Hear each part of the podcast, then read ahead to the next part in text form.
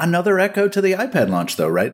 And I don't think this is necessarily a downside because I loved when the iPad launched and we were all like, how are you guys going to optimize apps for this thing? You're going to have to rewrite them all. And they're like, yeah, that'll be a slow process, but you're going to be able to use all the iPhone apps you Right. want on the iPad on day one. And you're like, well, this is kind of awkward, but you know, it's good for now. At least there's something to run on it.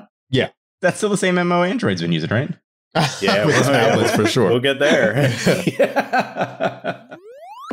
Welcome to Geared Up. I'm Andru Edwards. I am Jon Rettinger.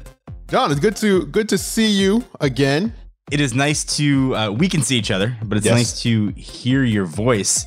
But our voices are less exciting. We may have one of the most recognizable voices, And prolific. not just tech YouTube, but I would say all of the internet. All of the world, internet or not, please. Globally recognized, Mhm. internationally celebrated. Yes. Yes, it is the one and only. He his name defines a whole industry. It is Mr. Mobile, Michael Fisher. How are you doing today, sir? Mr. Edwards, Mr. Rettinger, you know how to butter me up right after you send me a skew. You say you got to use FaceTime for this, and then I'm all jittery and, and nervous and out of my mind. And then you come and you, you tell the whole world that I'm much cooler than I am. And this is why I love you. Thank you for having me. I'm glad to be talking tech with you as always.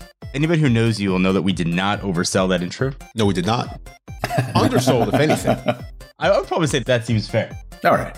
Well, you know, I'm with two luminaries on a beautiful 3rd of July, and I, I couldn't be happier. And thank you for having me on to talk about things that, you know, actually excite me.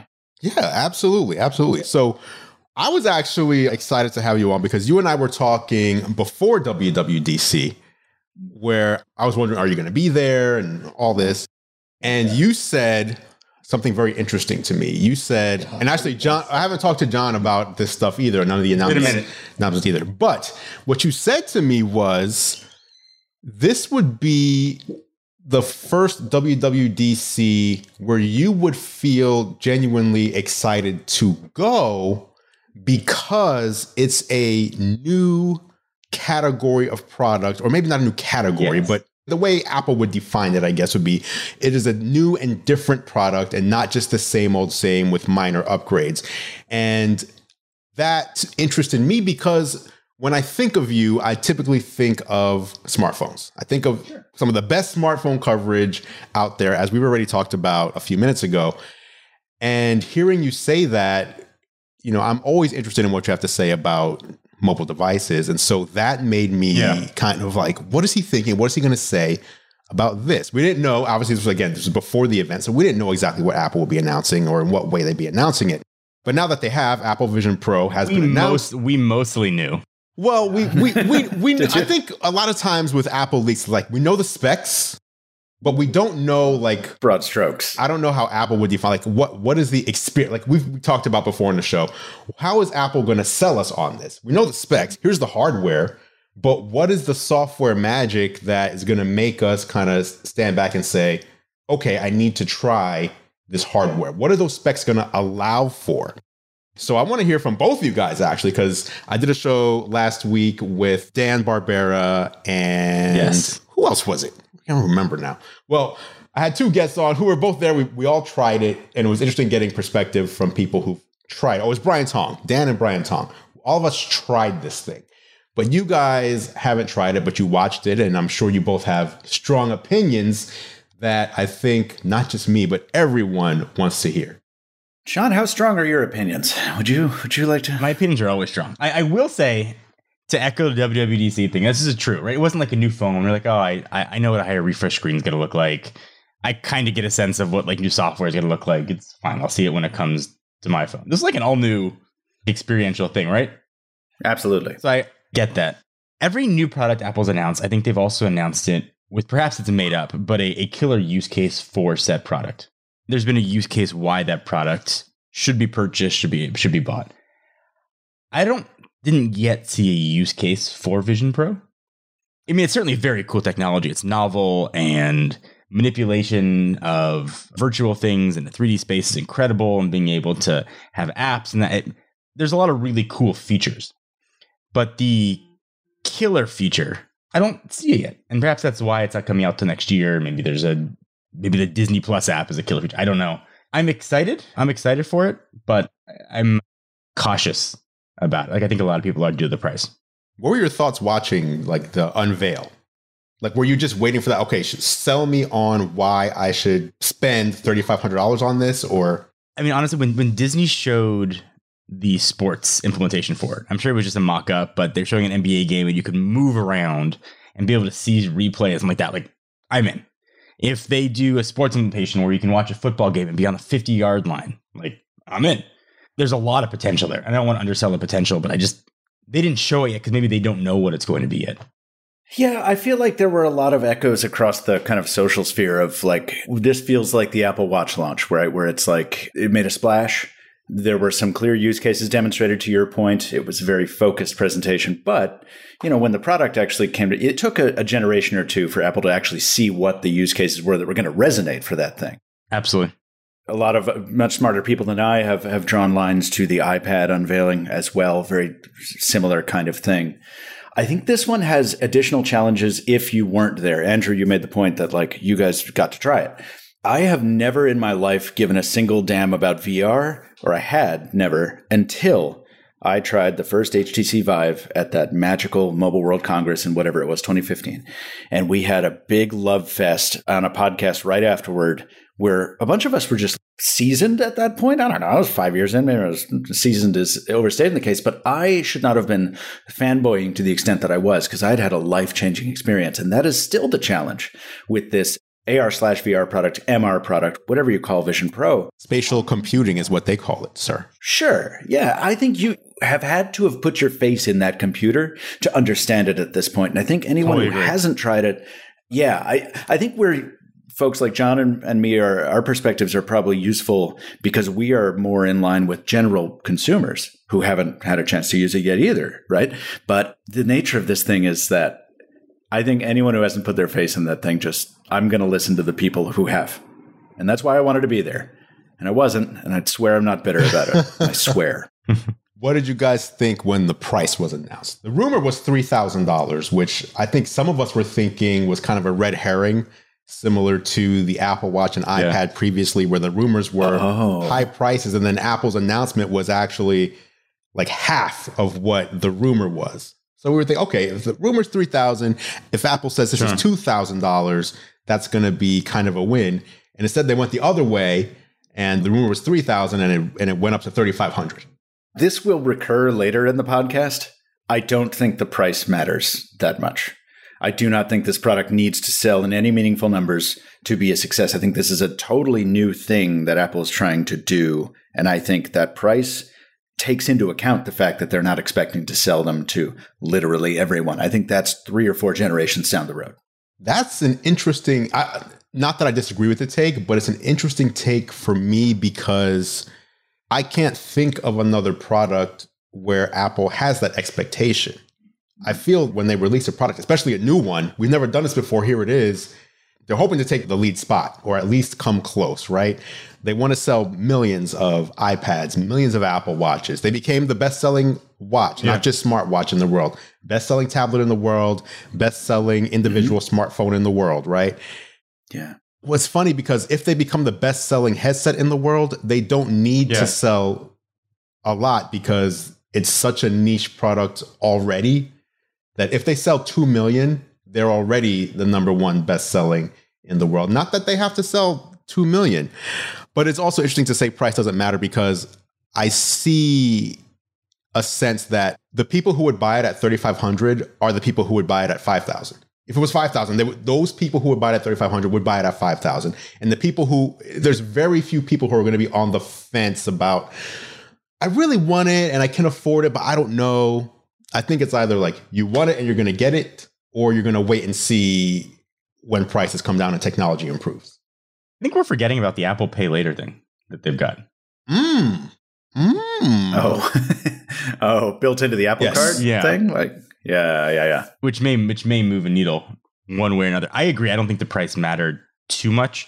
I think generally when Apple makes products, there's economies of scale factored in, right? It's a network good. How many people buy it? How many people are using it? Is the value there? So I think this is price high for probably account for really not much of a much of a scale of production. You know, the recent rumors were somewhere between 120,000 to I think 250,000 for 24. So certainly the smallest of all Apple products.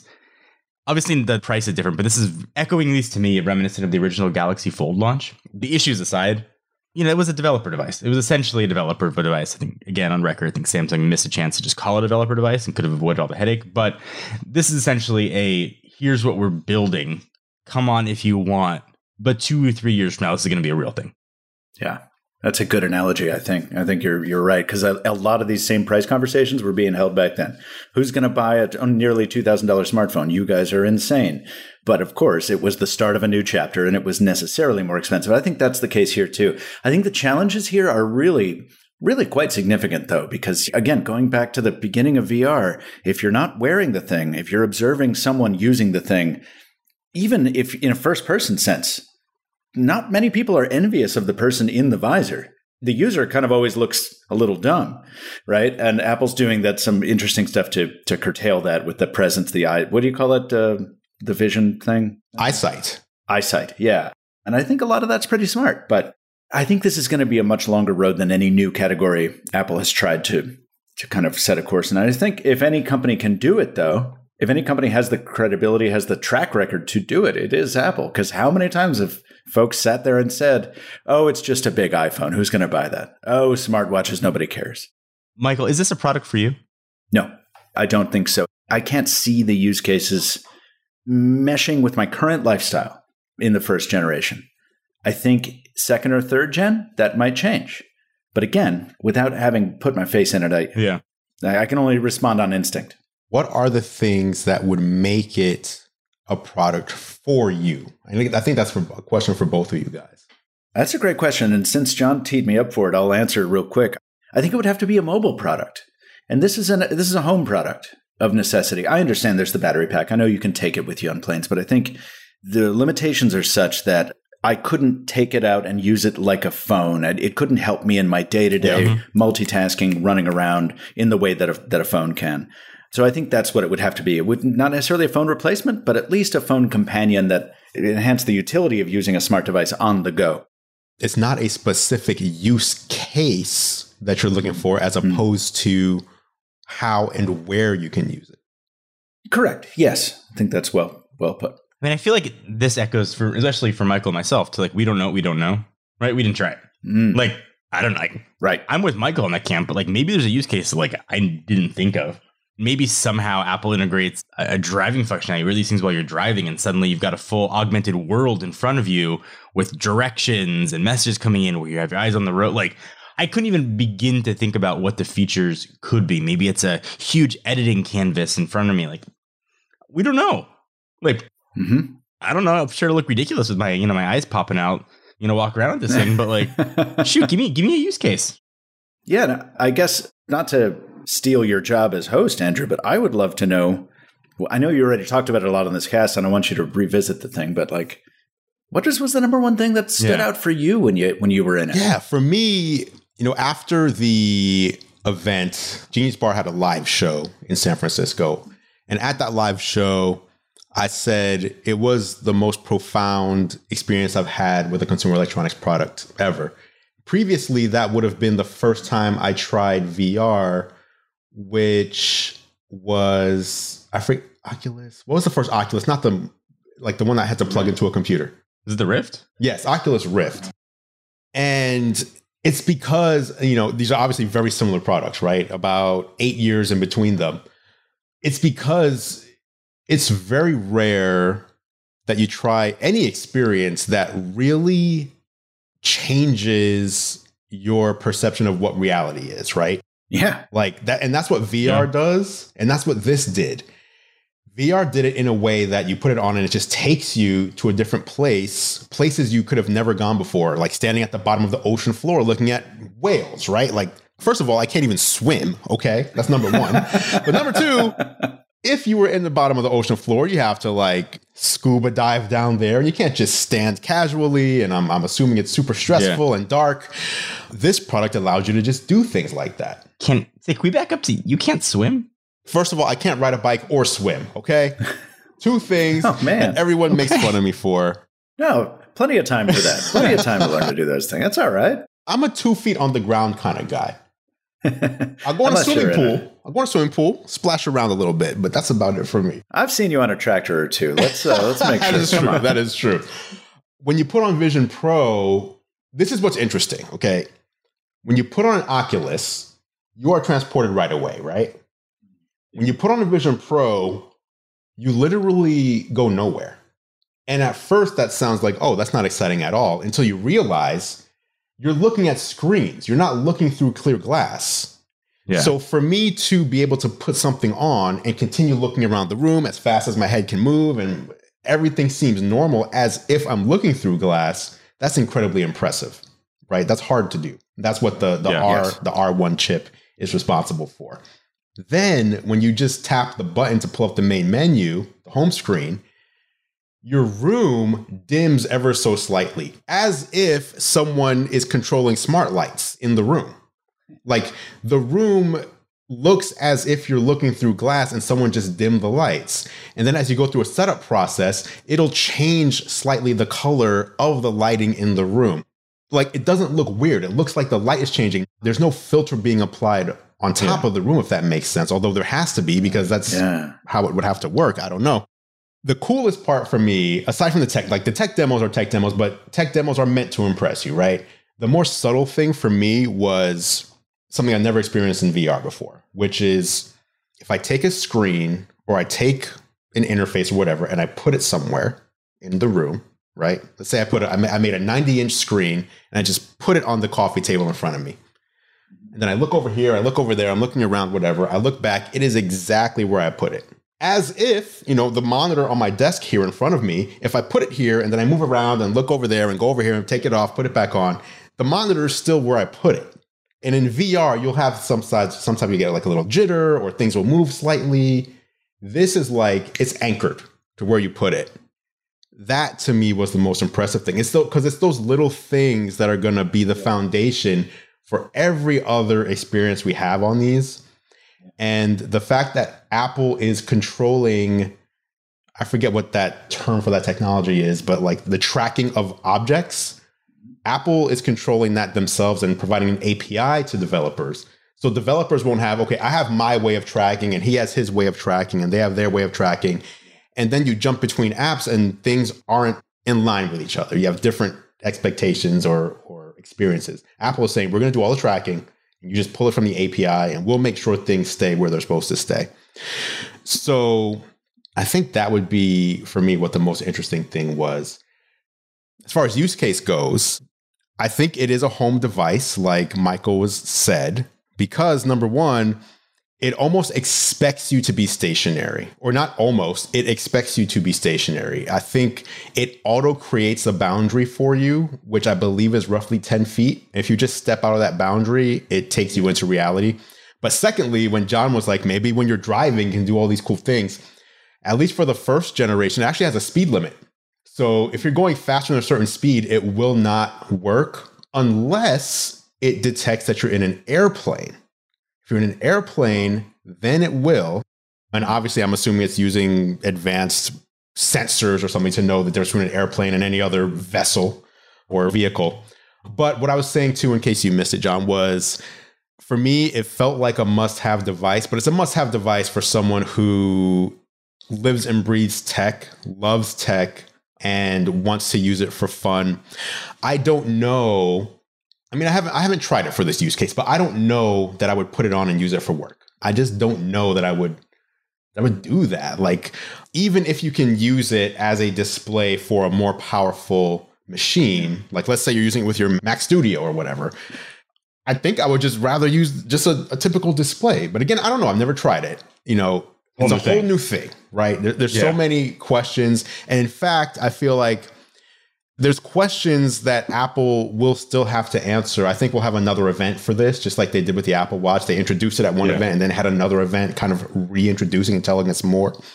They didn't go into gaming much at all. They did say there would be over 100 Apple arcade games on day one compatible with it, but there's no VR controllers. It, they're compatible with an Xbox or PlayStation controller, which means you're not like reaching out and doing things unless you're doing it with your hands.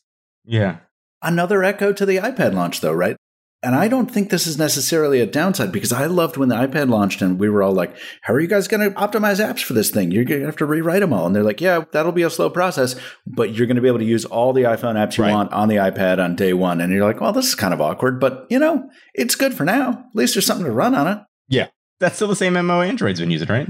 with the tablets for sure. We'll get there. Yeah. Why don't we switch over? Let's switch over to that. So the three of us have been using the Pixel Fold. Yes. Let me say, I just want to be the first one to say because I've been the most skeptical, I guess, of foldable devices. This is definitely, despite it some shortcomings, this is definitely my favorite foldable device that I've used. I find the outer screen to be much more usable than a Galaxy Fold. I'm still not like on board with like the flip style. I just don't like those. But as far as folding tablets, folding into a Yeah. smartphone go, I really like the Pixel Fold. And I think the form factor, both inside and out, for me at least, is the best one, the most usable one. I just wish, as Jon alluded to a minute ago, that the apps were optimized for the inner screen, at least more of them, or at least the, the most popular ones. And it's a shame to me that not even all of Google's apps, first party apps, are optimized for the inner screen, which that to me, we were just talking about Apple. Like if, if Apple releases a new phone or a new tablet, at least the first party stuff is going to be supporting those devices on day one. That's really my only complaint, though. And it's not really much of a complaint because I do like this thing so much more than the Fold. I have a question about that. Like, I mean, you, you, which apps are you referring to that Google makes that are not optimized for this? Like, I open this up and I go to YouTube Studio. Yeah, that was the first one that came to mind for me. sure, yeah, right, One of my most used YouTube apps or Google apps. yeah, no, for okay, but beyond that, like Google made apps, like I don't know, I think about Gmail, Chrome, Maps, YouTube. Those are the apps that I spend the most amount of time on, and the apps that I benefit the most from a large screen on, and those are optimized for like any foldable, not just this. So like I don't have that much of a problem. I feel like Google did what it said it was going to do with the 50 most used apps in there that they make that they're responsible for. They've done a good job of optimizing those for this canvas and I think they do well. The weather app is a work of art. So like I don't see that as much of a problem as the third party app issue we've had forever. That is a fair point. I guess for me, it was just a little jarring to expect. And obviously, YouTube Studio is that's pretty niche, right? Like there are a lot of people Very. who use YouTube, but it's pretty niche as a uh, YouTube content creator specific app.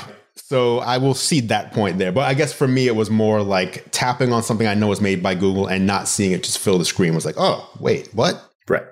Yeah, no, I, I understand. And like, I think that is going to continue to be the challenge of this thing, but that is why Google built this thing the way it did. Because you were talking about how the cover screen is a lot more useful.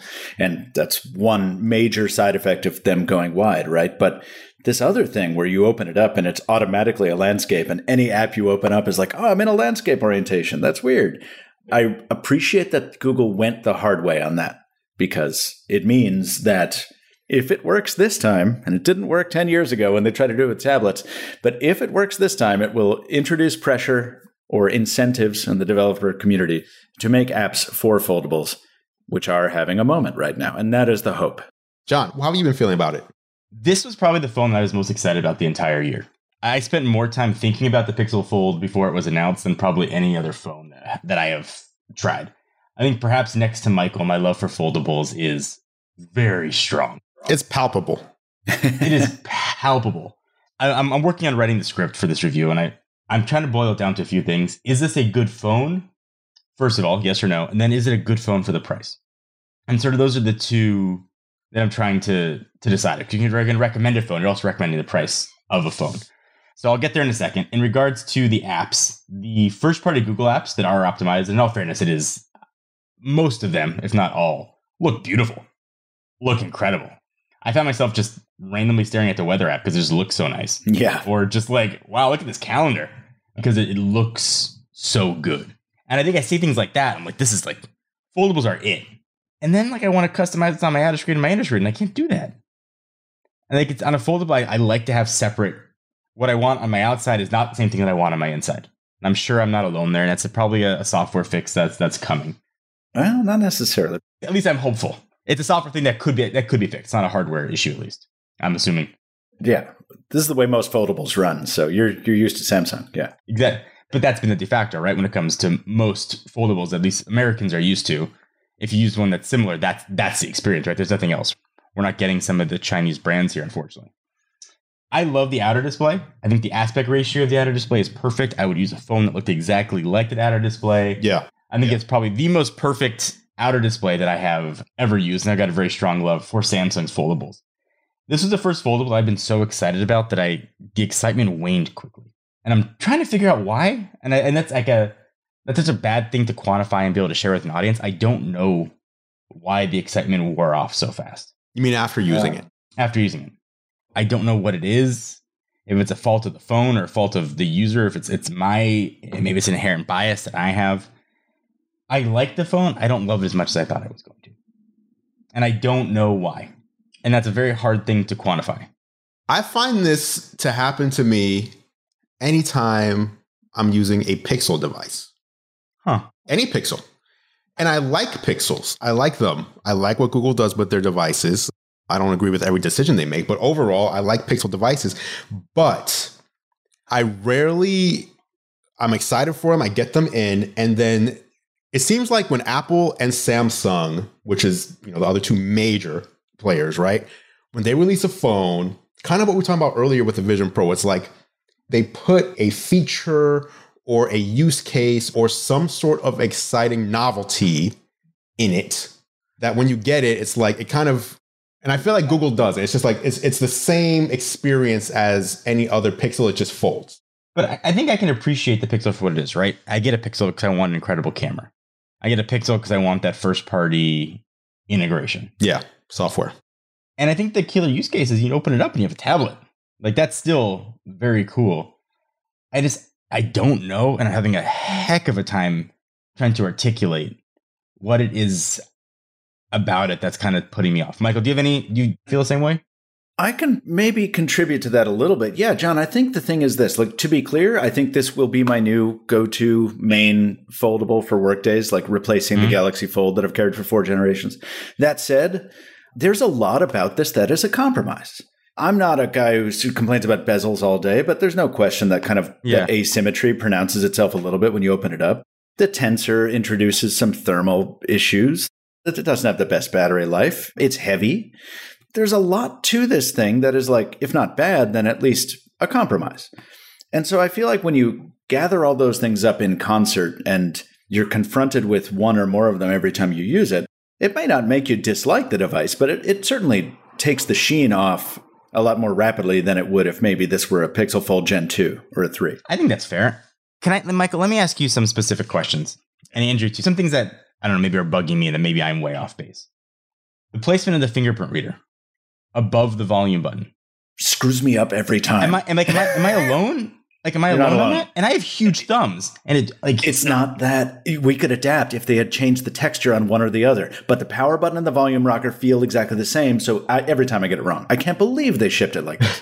I haven't had issues with that because I feel when I hold it, it's like it just naturally goes there for me but I certainly can see what you guys are saying. It's the inverted version of the fold of the Galaxy Fold, which I wasn't a big fan of, and so okay. I didn't get Got used it. to. Yeah, probably some muscle memory working against us there. How do you find the speakers? Lovely. I find them tremendous for such a thin device. I've gone to bed watching YouTube more than once and been very pleased. Ooh, that sounds dangerous. Oh, device it, it is heavy. Oh my I've god! I've been underwhelmed by speakers, but maybe maybe I'm listening to the wrong wrong audio. I'm going to give the speakers another, maybe some more, some more tests. Yeah, position it in the tabletop or mini laptop mode because I find that that gives me better sound and it also removes the hazard of dropping it on my nose. Mm, okay, I good. haven't spent that much time actually in the tablet mode or in the uh, the book mode. Tabletop. Yeah, yeah. I don't know. I I like it. I just I was like I was like this is it. Like I am back on Android full time. Like I want this thing, and I got it in. And I was like mm, I don't know. I don't know. I think I don't know. I, I don't know. I don't. I don't know. Yeah, I think it is. I think it's those little things that add up into something that, you know, also, I, I don't know, you're throwing down a hell of a gauntlet there. If you're saying this is going to be the thing that takes me this to full time Android from a, from an embedded ecosystem standpoint, that's, I don't know if any device will do that for you. I can switch pretty easily. He does it all the time. Well, then what was the last device that did it for you? The last device that got me to switch was Z Fold 3. Okay. Loved it. I mean, I, it's a foldable. There has to be something different. Like if it's a, a candy bar that's similar to the iPhone, like what am I getting to leave the ecosystem? What's the advantage that I'm gaining? Another phone that's next to me that I can't talk about to me is more exciting than the Pixel. And it's just a regular candy bar phone. I don't know why. There's something intangible about it that I want to use it that I just don't have with the Pixel Fold. That is interesting. It plays into what you were talking about exactly, Andru. Like there is not a single thing you can point to with the Pixel Fold that says this is a different experience from any other foldable, aside from the aspect ratio thing, which we've discussed. Yeah, there isn't a single whiz bang thing. It's more of a, you have to approach it cohesively. I agree with you, Jon, about that other device. Yeah, in terms of just that quick dopamine hit of like, oh, Right? oh, fun. I would pick the Pixel Fold for my lifestyle anytime because it's Sure. what do you call it? Exponentially more useful. Fair. Another thing, or maybe another way to look at it is, you know, I've, as you guys have been talking, I've just been kind of opening and closing and looking at my fold, probably closer than I have during like the review process.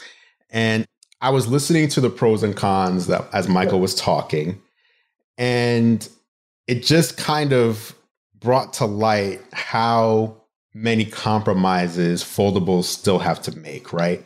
Like the form factor that we were just talking about and how like for me at least i don't think either of you mentioned it like how tightly it closes like i love it so mm-hmm. much but because of how tightly it closes that's what gives us those bezels on the inside that i don't like. And if I, if I don't want those bezels then we can't have as tight of a close. And so there's so many little things. Or the like Jon said he loves pixels for the incredible camera. I personally don't think the Fold has an incredible camera.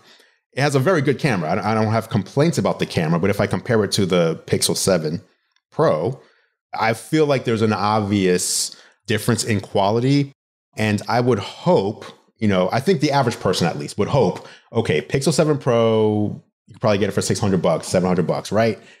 For 11 to 1200 more, I would hope that at the very least, it's the same camera quality. At the very least, right? If not better, at least on par.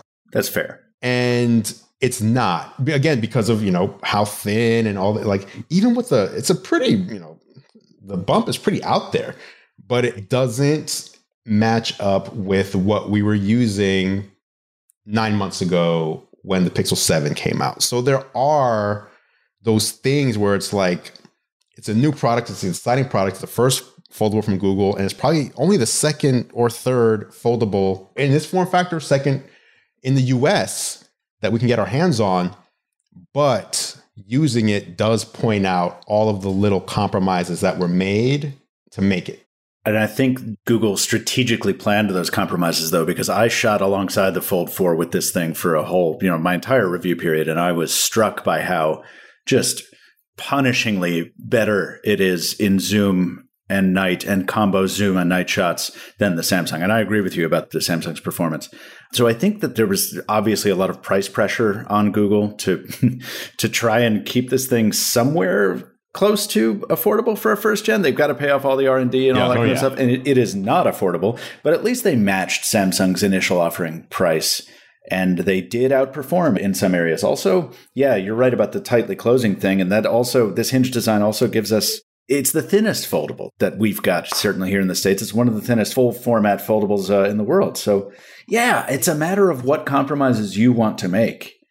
I don't think the price is.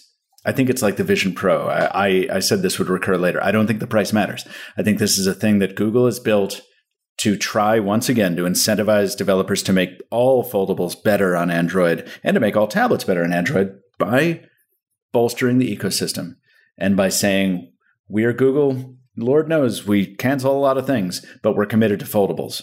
Who knows if you can actually believe them? But I think this is what they're trying to say. I want to ask a question about the price doesn't matter. Do you think the price should matter to people who bought it and what they're getting for that? If, if they're the ones who are starting to make the purchase. So this wasn't Google and sent me this device. I bought it, paid 1800 bucks for it. Yeah. Should that, should price matter, do you think, to me or, or you or the folks that paid for it? I still think that's money well spent if you take it against the Fold 5 presumed pricing. Sure. You know, let's talk Fold 4 because we don't I don't know anything about Fold 5 right now. But I think as- assume assume flat price, right? They've been pretty. Yeah. Like I think either way you go, to Andru's point, you're deciding which compromises to make. As a matter of fact, my headline for the review was almost choose your pain. Because you're right. You have Yeah. to decide what you're going to compromise when you get a foldable. And the Pixel Fold brings something very different in terms of experience to the book style foldable conversation. Some things are better though, and some things are worse. And I think 1800 I wouldn't feel bad for anybody who spent 1800 on it, certainly not, and, unless you manage to break it. And then if you have to deal with Google service and repair, Lord knows, we'll see how that goes. That was a good question, Jon, because the price doesn't matter to Google because here's what they're trying to do. But to the buyer, the price is always going to matter for what they get. I feel like in my head, maybe the reason I feel this way about it is because of the price. And maybe it's inherent bias because Samsung, in all fairness, Samsung has generally sent me the full devices and I haven't bought Right. them. And perhaps that's like a me thing. And I'm saying this on a podcast, I'm saying it publicly. Like maybe that's a me thing. And maybe if I had paid for the full devices, I would feel the same shortcomings. But I think when I put out that amount of money, my expectations for what I expect in return are great. And I think Michael's point is he's willing to pay for the future of foldables, put the money down now as a down payment for what that tree is going to bloom into. Is that a fair statement? Yeah, I don't know. I don't think that the money enters my consciousness when I'm talking about a first gen product in a in a category like that. Like it's just there's too much other stuff to yeah. But I see what you're saying. Michael's saying he can temper his expectations and will do so, knowing Yeah. it's a first gen product and what the expectation would be with a first gen product. Right. And particularly a Google first gen product because these have not historically been wonderful. Yeah. One thing I was wondering, and it kind of goes back to when Michael said it's not it's not really about the price, and Google's really going for more of this long term strategy. One thing that screams that to me is the fact that if you try to order one of these right now, it's already been released. I just I was just looking yesterday. If you want to order one right now, the shipping date was September. Wow, really? I don't think that means all these people are just rushing to buy it up. I think it means like Google's just like, yeah, we'll, we'll make them when we make them and we'll ship them when we ship them. We just need Wow. to get these out there. I was in shock. So it was Yeah. like mid September, like 10 weeks from now. It's going to take 10 weeks to get one of these if you're trying to order, at least, at least the, the white one. But how often do you see like a new product launch that's not a PlayStation or something where the PlayStation was because everybody was buying them up and like trying to resell them even? They're also selling for over $2,000 on uh, like Swappa and those places. Wow. But again, like I, I think if Google was serious, if, if Google needed to move a ton of units, they would have just made a ton of trade in deals, a lot very appealing. They would have maybe done something different with the price and they would have had stock. And I don't think that's the purpose of this device. I truly don't. That sounds like another foldable company. It sounds like two more companies Yeah. at this point. Motorola's really worked with the carriers to offer a lot of deals on that Razr Plus. The Razr Plus deals are insane. The AT&T's got it for like nothing. like $5 a month. Yeah, it's, it's like a free For- phone. Yeah. it's like a $200 Razr Plus. It's crazy. Michael, thank you for joining us this week to talk. Always. so happy Vision to Pro be here with you guys. It's always great to have you here. Your insight is uh, immeasurable. I'm so happy to see you both. It's been too long for for Jon Andru. I see you all the time, but I never get enough. I, I love you both. Thank you. See you in a tropical setting later on this year. Oh, why not? I There we suppose I can make it out there. And that is it for this edition of Geared Up. Thank you so much for listening. Of course, you can catch Jon and I on YouTube.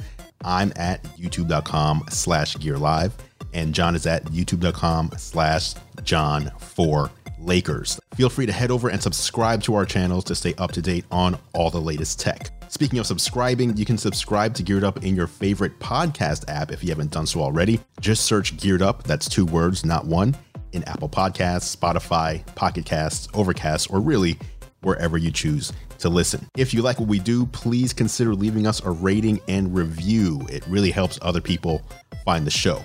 Geared Up is a Gear Live podcast, and you can see more from us at gearlive.com. Thank you so much for listening. For Jon Rettinger, I'm Andru Edwards, and we'll catch you in the next episode.